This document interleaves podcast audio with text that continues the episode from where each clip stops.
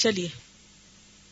نحمد ونسلی علی رسول کریم اما بعد، فاعوذ باللہ من الشیطان الرجیم، بسم اللہ الرحمن الرحیم، رب شرح لی صدری ویسر لی امری وحلل اقدتم من لسانی یفقہ قولی۔ صفحہ نمبر اٹھاسی، آخری پیراگراف۔ صحیح بخاری میں حضرت ابو حرارہ رضی اللہ عنہ سے مروی ہے۔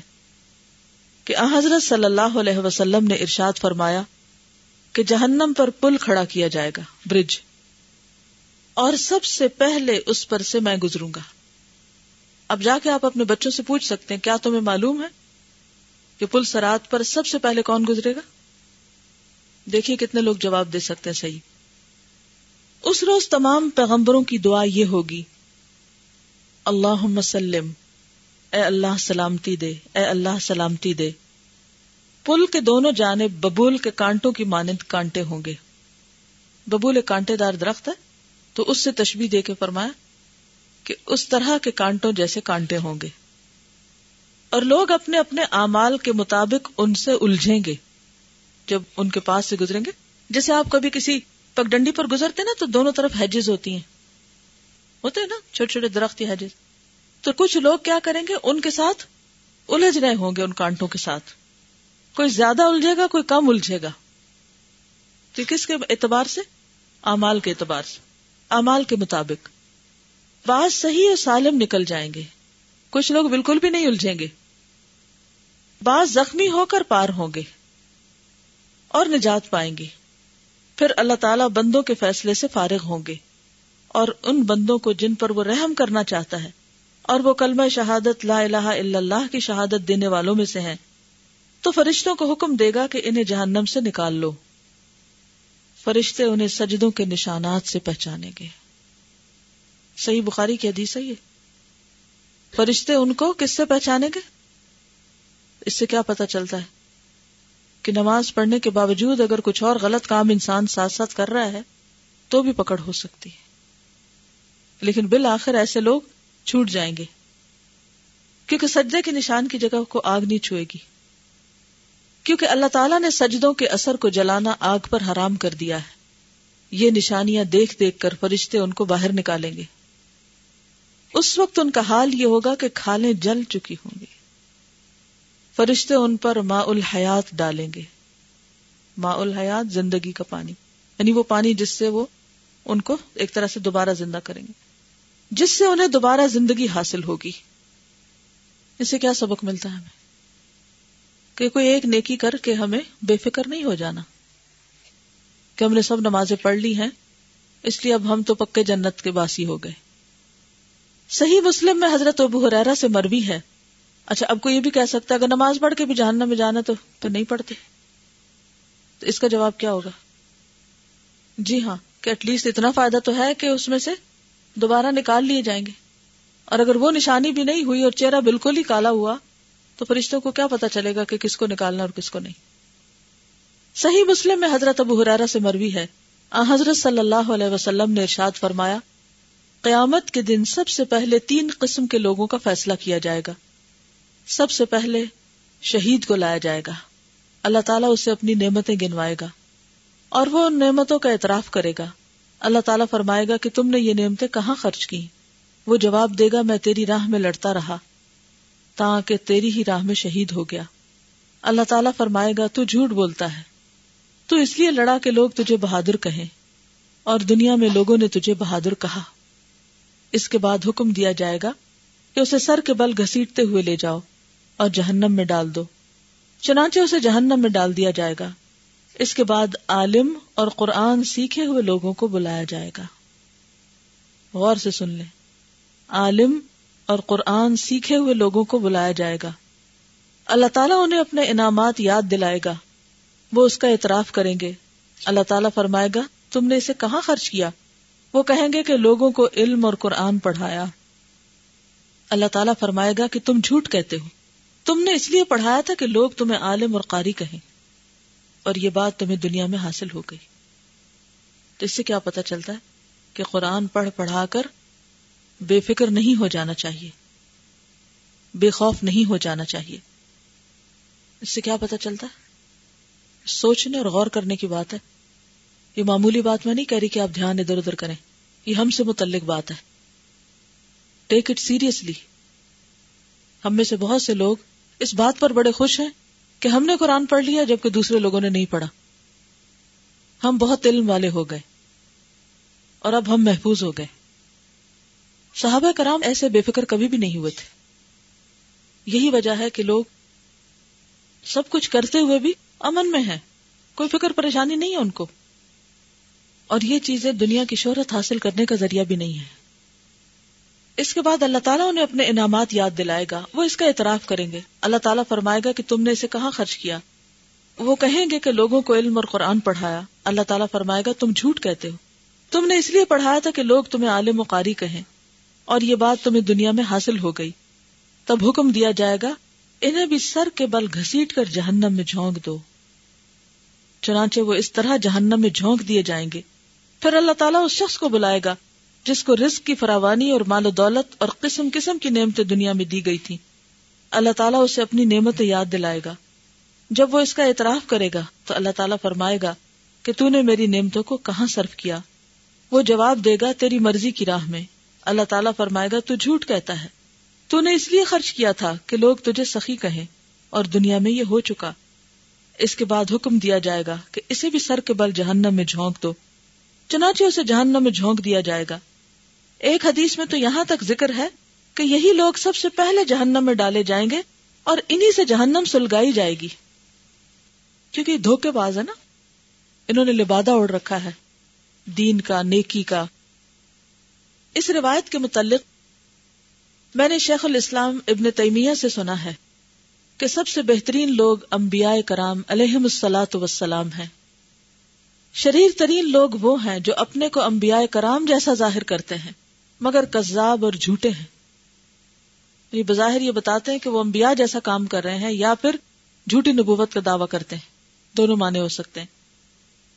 انبیاء کرام کے بعد سب سے بہتر لوگ علماء کرام، شہداء، صدیقین اور مخلصین ہیں اور جو ایسے نہیں ہیں، بلکہ ان جیسے بن کر لوگوں کو دھوکہ اور فریب دیتے ہیں۔ شریر ترین لوگ ہیں۔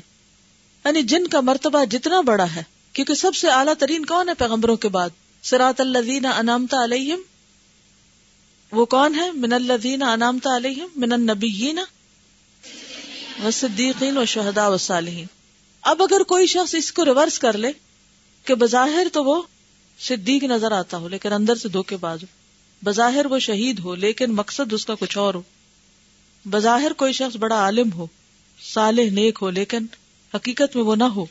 تو اسی لیے ایسے لوگ پھر بدترین بھی وہی ہیں۔ حضرت ابو حرارا سے مربی ہے کہ آ حضرت صلی اللہ علیہ وسلم نے ارشاد فرمایا، من کانت عندہ لأخیہ مظلمت فی مال او عرد فلیأتہ فلیستحلها منہ قبل ان یؤخذ وليس عنده دینار ولا درہم، فان كانت له حسنات اخذ من حسناته فاوتیها والا اخذ من سیئاته، یہ سیئات نہیں، سیئاتی ہی ہے۔ جیسے حسناتی ہی ہے۔ فترحت علیہ ثم ترح فی النار۔ صحیح بخاری۔ جس شخص نے اپنے کسی بھائی پر ظلم کیا ہو، وہ ظلم مال کا ظلم ہو یا اسباب و متا کا یا آبرو کا، اسے چاہیے کہ اپنے بھائی کے پاس جائے اور قبل اس کے کہ اس سے مواخذہ ہو اور بدلہ دینے کے لیے اس کے پاس دینار اور درہم نہ ہو اس سے معاف کرا کر اپنے لیے جائز گردان لے۔ کیونکہ اگر اس کے پاس نیکیاں ہوں گی تو اس سے لے کر مظلوم کو دے دی جائیں گی۔ اور نیکیاں نہیں ہے تو اس کے گناہ اس پہ لاد دیے جائیں گے اور پھر اسے جہنم میں جھونک دیا جائے گا۔ یعنی اگر دنیا میں کسی انسان نے دوسرے کی چوری کی ہے یا ظلم کیا ہے مال کے اعتبار سے یا اس کی ارز یعنی عزت میں جیسے غیبت، تانا، چغلی، الزام تراشی، بہتان تراشی۔ بڑی بڑی چیزیں تو بعض اوقات لوگ نہیں چوری کرتے لیکن چھوٹی چھوٹی چیزوں میں پرواہ نہیں کرتے، بغیر اجازت دوسروں کی چیزیں لے لیتے۔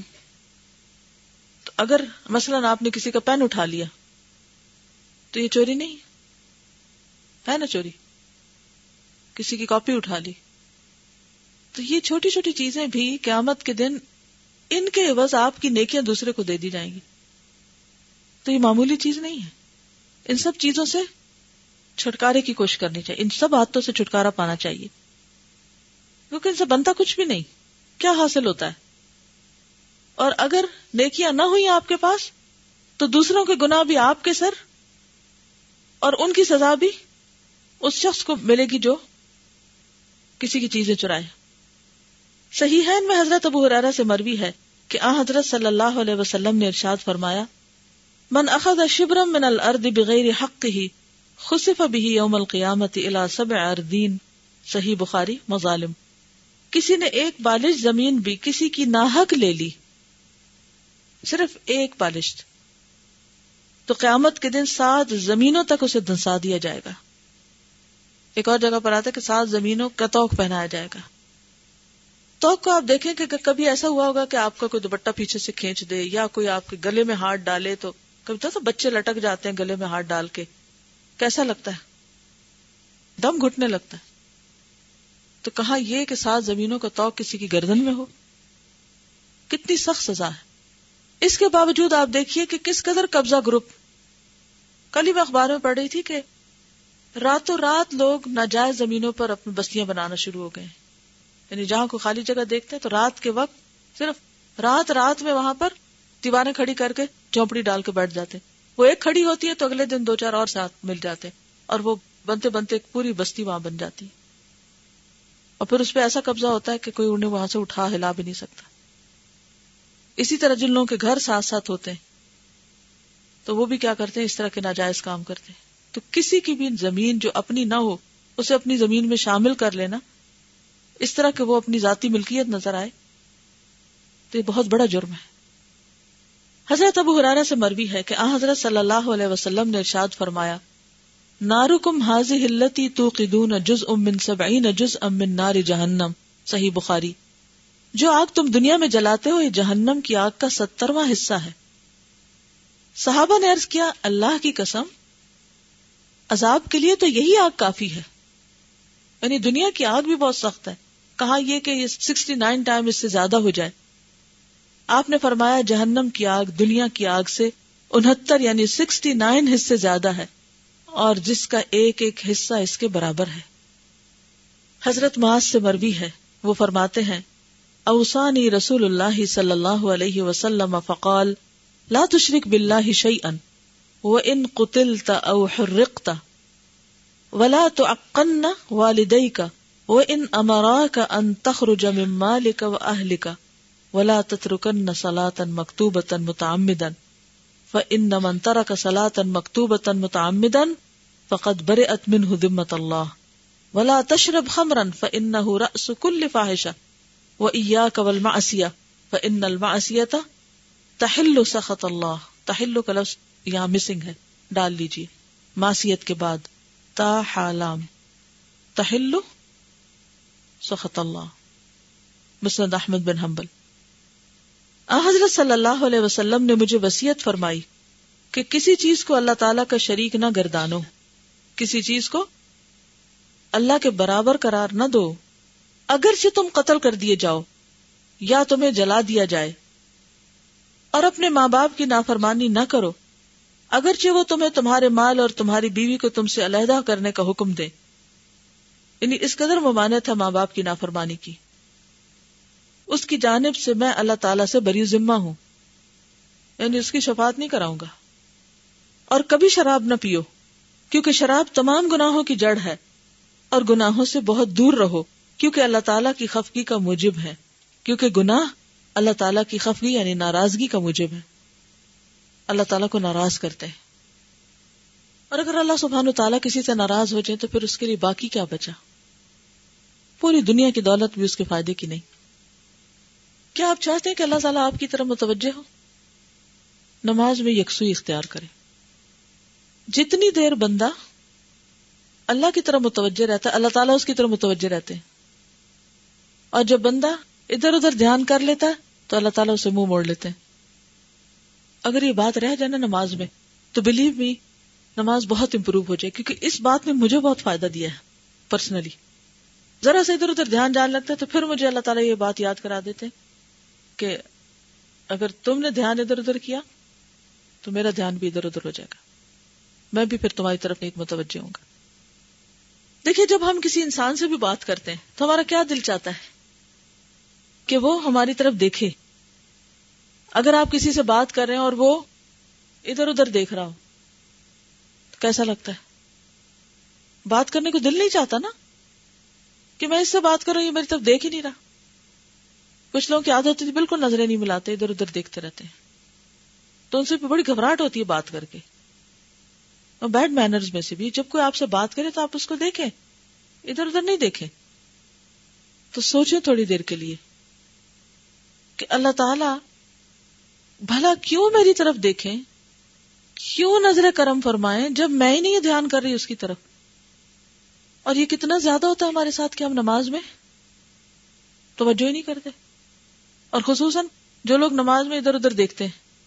ایک اور آفت ہے۔ دھیان کو بھی فوکس کرنا ضروری ہے، لیکن اس کے ساتھ نگاہیں اور چہرہ تو بہت ہی زیادہ ضروری ہے کہ انسان ان کو یا سجدے کی جگہ رکھے یا پھر اسٹریٹ رکھے۔ اسٹریٹ رکھنے کی بات کہاں سے پتہ چلتی؟ ہے جیسے ایک صحابی کہتے ہیں کہ میں نبی صلی اللہ علیہ وسلم کے پیچھے نماز پڑھا تھا تو مجھے آپ کی کراط آپ کے پیچھے یعنی جیسے داڑھی کے بال وغیرہ پیچھے سے نظر آتا ان کے ہلنے سے پتہ چلتی۔ اس کا مطلب ہے کہ وہ سامنے دیکھ رہے تھے تو آپ نے ان کو منع نہیں کیا۔ تو اگر جیسے جماعت میں ہے اور سب لوگ کھڑے ہیں، تو یا تو آپ سجدے کی جگہ پر دیکھیں، یا پھر آپ بالکل اپنے سامنے دیکھ رائٹ لیفٹ اوپر، ادھر ادھر، ایسا کرنے کی اجازت نہیں۔ جو ہی بندہ ادھر ادھر منہ کرتا ہے، تو وہ کس سے محروم ہو جاتا ہے؟ اللہ پاک کی توجہ سے۔ تو جس شخص نے فرض نماز قصدن چھوڑ دی، اس کی جانب سے میں اللہ تعالی سے بری ذمہ ہوں۔ اور کبھی شراب نہ پیو۔ کیونکہ شراب تمام گناہوں کی جڑ ہے اور گناہوں سے بہت دور رہو، کیونکہ گناہ اللہ تعالیٰ کی خفگی کا موجب ہے۔ اللہ تعالیٰ خفا ہو جاتے ہیں غلط کام کرنے والوں سے۔ کبیرہ اینڈ سغیرہ سغیرہ بھی یاد رکھنے۔ اس باب میں اور بھی بے شمار احادیث ہیں۔ نصیحت حاصل کرنے والے شخص کو چاہیے کہ وہ ان احادیث کی طرف سے آنکھیں نہ بند کر لے یعنی ان احادیث کو یاد رکھے نہ نفس کو خود سر اور آزاد کر دے۔ کہ لاپرواہ بن جائے اور صرف حسن زن اور حسن رجا پر تکیا کر کے نہ بیٹھ جائے۔ بے فکر نہ ہو۔ یہ میرا اچھا گمان اللہ کے بارے میں ہی کافی ہے۔ حضرت ابو الوفا بن عقیل کہتے ہیں کہ اللہ تعالی سے ڈرتے رہو۔ فریب اور مغالتا کا شکار نہ بنو۔ کیونکہ اللہ تعالیٰ تو صرف تین درہم کی چوری سے ہاتھ کاٹنے اور سوئی کے ناکے کے برابر شراب پینے پر حد جاری کرنے کا حکم دیتا ہے۔ ایک بلی سے معمولی غفلت برتنے کی بنا پر اس نے ایک عورت کو جہنم میں ڈال دیا اور مال غنیمت میں سے ایک اماما اٹھا لینے کے بدلے یہی اماما آگ کا شولہ بن کر عذاب کا موجب ہوا۔ حالانکہ یہ شخص شہید ہوا تھا۔ حضرت امام احمد ایک مرفوع حدیث روایت کرتے ہیں کہ آ حضرت صلی اللہ علیہ وسلم نے فرمایا، دخل رجل الجنت فی ذباب و دخل رجل النار فی ذباب۔ ایک مکھی کے سبب ایک آدمی جنت میں داخل ہوا اور ایک مکھی کے سبب ایک جہنم میں۔ صحابہ نے عرض کیا، یا رسول اللہ صلی اللہ علیہ وسلم یہ کیوں کر؟ آپ نے فرمایا کہ دو آدمی ایک ایسی جگہ سے گزرے جہاں ایک بت نصب تھا۔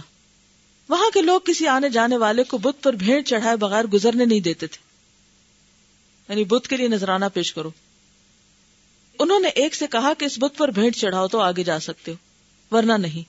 اس نے کہا، میرے پاس کچھ نہیں۔ ان لوگوں نے کہا کہ ایک مکھی ہی بھیڑ چڑھا دو۔ اس نے ایسا ہی کیا۔ لوگوں نے اسے چھوڑ دیا۔ یہ شخص جہنم میں داخل ہو گیا۔ دوسرے سے کہا کہ تم بھی بھیڑ چڑھاؤ۔ یعنی کچھ قربان کرو بت کے نام پہ۔ اس نے کہا، میں اللہ تعالیٰ کے سوا کسی پر بھیڑ نہیں چڑھاتا۔ ان لوگوں نے اسے قتل کر دیا۔ یہ شخص جنت میں داخل کیا گیا۔ انسان کبھی منہ سے ایسا کلمہ بول دیتا ہے جس سے وہ جہنم کا ایندھن بنتا ہے۔ اور بہت سے فریب خوردہ یعنی اپنے آپ کو یعنی سیلف ڈسپشن کا شکار فریب خوردہ لوگ مال و دولت اور اللہ تعالیٰ کے دنیاوی انعامات کے مغالطے میں آ کر یہ سمجھنے لگتے ہیں کہ اللہ تعالیٰ ان سے راضی ہے۔ یعنی بعض لوگوں کے پاس اگر دنیاوی طور پر انہوں نے بہت ترقی کر لی، اچھی جابز مل گئی یا بڑی شہرت ہو گئی ان کی، یا یہ کہ بہت مال ہو گیا ان کے پاس یعنی کوئی بھی چیز جو دنیاوی نعمت میں سے ان کو زیادہ مل گئی، تو اس سے وہ اور دھوکے میں پڑ جاتے ہیں۔ کیا؟ کہ اللہ ان سے بڑا خوش ہے اور انہیں وہ دوست رکھتا ہے۔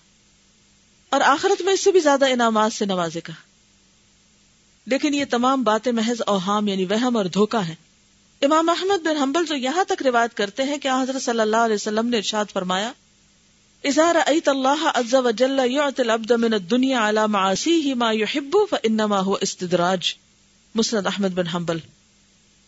جب تم دیکھو کہ اللہ تعالیٰ کسی ایسے بندے کو دنیا دیتا ہے جو گناہوں میں ڈوبا ہوا ہے۔ سوچے ذرا۔ جب تم کسی ایسے شخص کو دیکھو کہ بڑا مال والا ہے، مگر گنا پر گنا کیے چلے جا رہا ہے، پھر بھی بہت کچھ ہے اس کے پاس، تو سمجھ لو کہ یہ استدراج ہے۔ اس کے بعد حضرت صلی اللہ علیہ وسلم نے آیت تلاوت فرمائی۔ استدراج کا کیا مانا ڈھیل ہے۔ یہ حجت بہت لوگ پیش کرتے ہیں نا کہ فلاں بھی تو ممالک کی یعنی دنیا کے مختلف حکومتوں کی جن کو پاور ملی ہے دنیا میں، ان کی مثالیں دیتے ہیں کہ وہ مسلمان بھی نہیں ہیں اور ان کے پاس دیکھو دنیا میں کیا کچھ ہے۔ اور ہمارے پاس؟ ہم اللہ اللہ کرتے ہیں، پھر بھی ہمارے پاس کچھ نہیں۔ یا انسانوں کی مثالیں دیتے ہیں کہ فلاں شخص میں ہر برائی ہے، پھر بھی وہ اتنا مالدار ہے۔ تو اس کا مطلب ہے وہ اللہ کا پسندیدہ ہے۔ نہیں اللہ نے اس کو ڈھیل دی ہوئی ہے۔ یہ اس کی آزمائش ہے، امتحان ہے۔ لیکن بہت کم لوگ اس بات کو سمجھتے ہیں۔ اس کے بعد حضرت صلی اللہ علیہ وسلم نے یہ آیت تلاوت فرمائی۔ فلما نسوا ما ذکروا به فتحنا عليهم ابواب كل شيء حتى اذا فرحوا بما اوتوا اخذناهم بغتة فاذا هم مبلسون۔ سورۃ الانعام۔ پھر جس سے ان کو آگاہ کیا گیا وہ بھول بیٹھے۔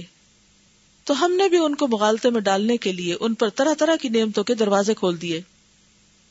یہاں تک کہ جو نعمتیں ان کو دی گئی تھی جب ان کو پا کر خوش ہوئے کا یک ہم نے انہیں پکڑا اور عذاب کا آنا تھا کہ وہ بے آس ہو کر رہ گئے یعنی مایوس ہو گئے۔ یعنی ان کے پاس خوب خوشحالی تھی، پھر جب پکڑ آئی تو ایک دم مایوسی تاری ہو گئی کہ اللہ میری مدد نہیں کرے گا۔ اور پھر خاص طور پر جب قوم اس طرح پکڑی جاتی ہے کوئی، بعض سلف صالحین فرماتے ہیں کہ اگرچہ تم گناہوں میں ڈوبے ہوئے ہو، پھر بھی اللہ تعالیٰ تمہیں اپنی نعمتوں سے نواز رہا ہے۔ اور تمہیں اللہ تعالیٰ سے بہت ہی ڈرنا چاہیے، کیونکہ یہ استدراج ہے اور اللہ تعالیٰ کی جانب سے امتحان ہے۔ اللہ تعالیٰ کا یہ ارشاد ہے، وَلَوْلَا أَن يَكُونَ النَّاسُ أُمَّةً وَاحِدَةً لَجَعَلْنَا لِمَن يَكْفُرُ بِالرَّحْمَنِ لِبُيُوتِهِمْ سُقُفًا سُقُفًا مِّن فِدَّةٍ وَمَعَارِجَ عَلَيْهَا يَظْهَرُونَ، وَلِبُيُوتِهِمْ أَبْوَابًا وَسُرُرًا عَلَيْهَا يَتَّكِئُونَ، وَزُخْرُفًا، وَإِن كُلُّ ذَلِكَ لَمَّا مَتَاعُ الْحَيَاةِ الدُّنْيَا، وَالْآخِرَةُ عِندَ رَبِّكَ لِلْمُتَّقِينَ، سورة الزخرف۔ اور اگر یہ بات نہ ہوتی کہ سب لوگ ایک ہی طریقے کے ہو جائیں گے، تو دنیا کے ساز و سامان ہمارے ہاں اس قدر حقیر ہیں کہ جو لوگ منکر رحمان ہیں ان کے لیے ان کے گھروں کی چھتیں ہم چاندی کی کر دیتے اور چاندی کے زینے یعنی سیڑھیاں کہ ان پر چڑھتے اترتے اور چاندی ہی کے ان کے گھروں کے اندر دروازے اور چاندی ہی کے تخت کے ان پر تکیے لگا کر بیٹھتے اور چاندی کے نہیں بلکہ سونے کے بھی یہ سب کچھ ہم انہیں دے دیتے یہ تمام اسی دنیا کی زندگی کے فائدے ہیں اور آخرت تمہارے پروردگار کے ہاں پرہیزگاروں ہی کے لیے ہے اور اسی قسم کے خیالات کی تردید اللہ تعالیٰ اس طرح فرماتا ہے فَأَمَّا الْإِنسَانُ إِذَا مَبْتَلَاهُ رَبُّهُ فَأَكْرَمَهُ فَأَكْرَمَهُ وَنَعَمَهُ فَيَقُولُ رَبِّي أَكْرَمَنْ وَأَمَّا إِذَا مَبْتَلَاهُ فَقَدَرَ عَلَيْهِ رِزْقَهُ فَيَقُولُ رَبِّي أَهَانًا سورة الفجر آیت 15 اور 16 لیکن انسان کا یہ حال ہے کہ جب اس کا پروردگار اسے آزماتا ہے، اسے عزت اور نعمت دیتا ہے، تو وہ کہتا ہے، میرا پروردگار میری تکریم کرتا ہے یعنی عزت کرتا ہے۔ اور جب وہ اسے آزماتا ہے اس کی روزی اس پر تنگ کر دیتا ہے تو وہ بڑبڑاتا ہے۔ میرا پروردگار مجھے ذلیل کرتا ہے، مگر یہ خیال غلط ہے۔ یعنی لوگ فوراً اللہ تعالیٰ سے ناراض ہو کر ان کو بلیم کرنے لگتے پھر۔ گویا اللہ تعالیٰ کے نزدیک یہ بات ہرگز نہیں ہے کہ جنہیں وہ اپنی نعمتوں سے دنیا میں نوازتا ہے اور رزق کی وسطیں دیتا ہے، انہیں عزت و کرامت سے نوازتا ہے۔ اور جنہیں مسائب و علام میں مبتلا کرتا ہے اور رزق میں تنگی دیتا ہے، ان کی توہین اور بےزتی کرتا ہے۔ بلکہ وہ تو ایک کا انعامات کے ذریعے امتحان کر رہا ہے اور دوسرے کو مسائب میں مبتلا کر کے اسی آزمائش سے اسے مکرم بنا رہا ہے۔ یہ روایت مسلم احمد بن حنبل میں ہے۔ کیا حضرت صلی اللہ علیہ وسلم نے فرمایا، ان اللہ دنیا من يحب ومن لا يحب ولا يعطي الايمان الا من يحب مسند احمد، تین سو ستاسی صفحہ۔ اللہ تعالیٰ دنیا اسے دیتا ہے جسے وہ دوست رکھتا ہے اور اسے بھی جسے وہ دوست نہیں رکھتا۔ لیکن ایمان تو اسی کو دیتا ہے جسے دوست رکھتا ہے۔ میورد اللہ بھی خیرن یشرا صدر اسلام بعض سلف کا کال ہے کہ بہت سے لوگوں کو اللہ تعالیٰ اپنے انعامات سے نوازتا ہے۔ یہ اس کی جانب سے استدراج اور امتحان ہوا کرتا ہے۔ اور لوگوں کو اس کی خبر نہیں ہوتی۔ لوگوں سے اس کی تعریف بھی کرائی جاتی ہے۔ مگر حقیقت میں یہ اللہ تعالیٰ کی جانب سے ایک آزمائش ہوتی ہے۔ بہت سے لوگوں کی پردہ داری کی جاتی ہے، جس سے وہ مغالطے میں پڑ جاتے ہیں۔ اور وہ اس سے ناشنا ہوتے ہیں۔ کہ یہ کیا ہے؟ ان کے لیے سراسر امتحان۔ اب دیکھیے کہ جب انسان کو کوئی تکلیف پہنچتی ہے نا، تو اس وقت انسان پھر بھی سوچ لیتا ہے کہ یہ آزمائش ہے۔ اور جب کوئی نعمتیں زیادہ ملنے لگے تو کتنے لوگ ہیں جو یہ سمجھے کہ آزمائش ہے۔ اگر کسی شخص کو ایک کے بعد ایک زندگی میں کامیابی ہوتی چلی جائے، تو وہ کیا کرنے لگتا ہے؟ کیا سمجھنے لگتا ہے؟ اللہ مجھ سے خوش ہے۔ تو یہ بھی ایک بھول ہے دھوکا ہے۔ کوئی شخص جس پہ کوئی آزمائش اور تکلیف آئی ہو، اسے حقیر نہ سمجھے، اسے اپنے سے چھوٹا نہ سمجھے۔ اس کی غلطیوں اور گناہوں کو ڈھونڈنے کی کوشش نہ کرے۔ اور اسی طرح جس پر بہت نعمتیں اور خوشحالی ہو، تو اس پر بھی رشک نہ کرے۔ کوئی معلوم نہیں وہ اس کا کتنا سخت امتحان ہے۔ ہر حال میں اللہ کی رضا پر راضی رہے وہ آخر داوانا الحمد للہ رب العالمین۔ سبحان اللہ بحمد کا نشد اللہ اللہ الا انت نستخ فروق و نتوب السلام علیکم و رحمۃ اللہ وبرکاتہ۔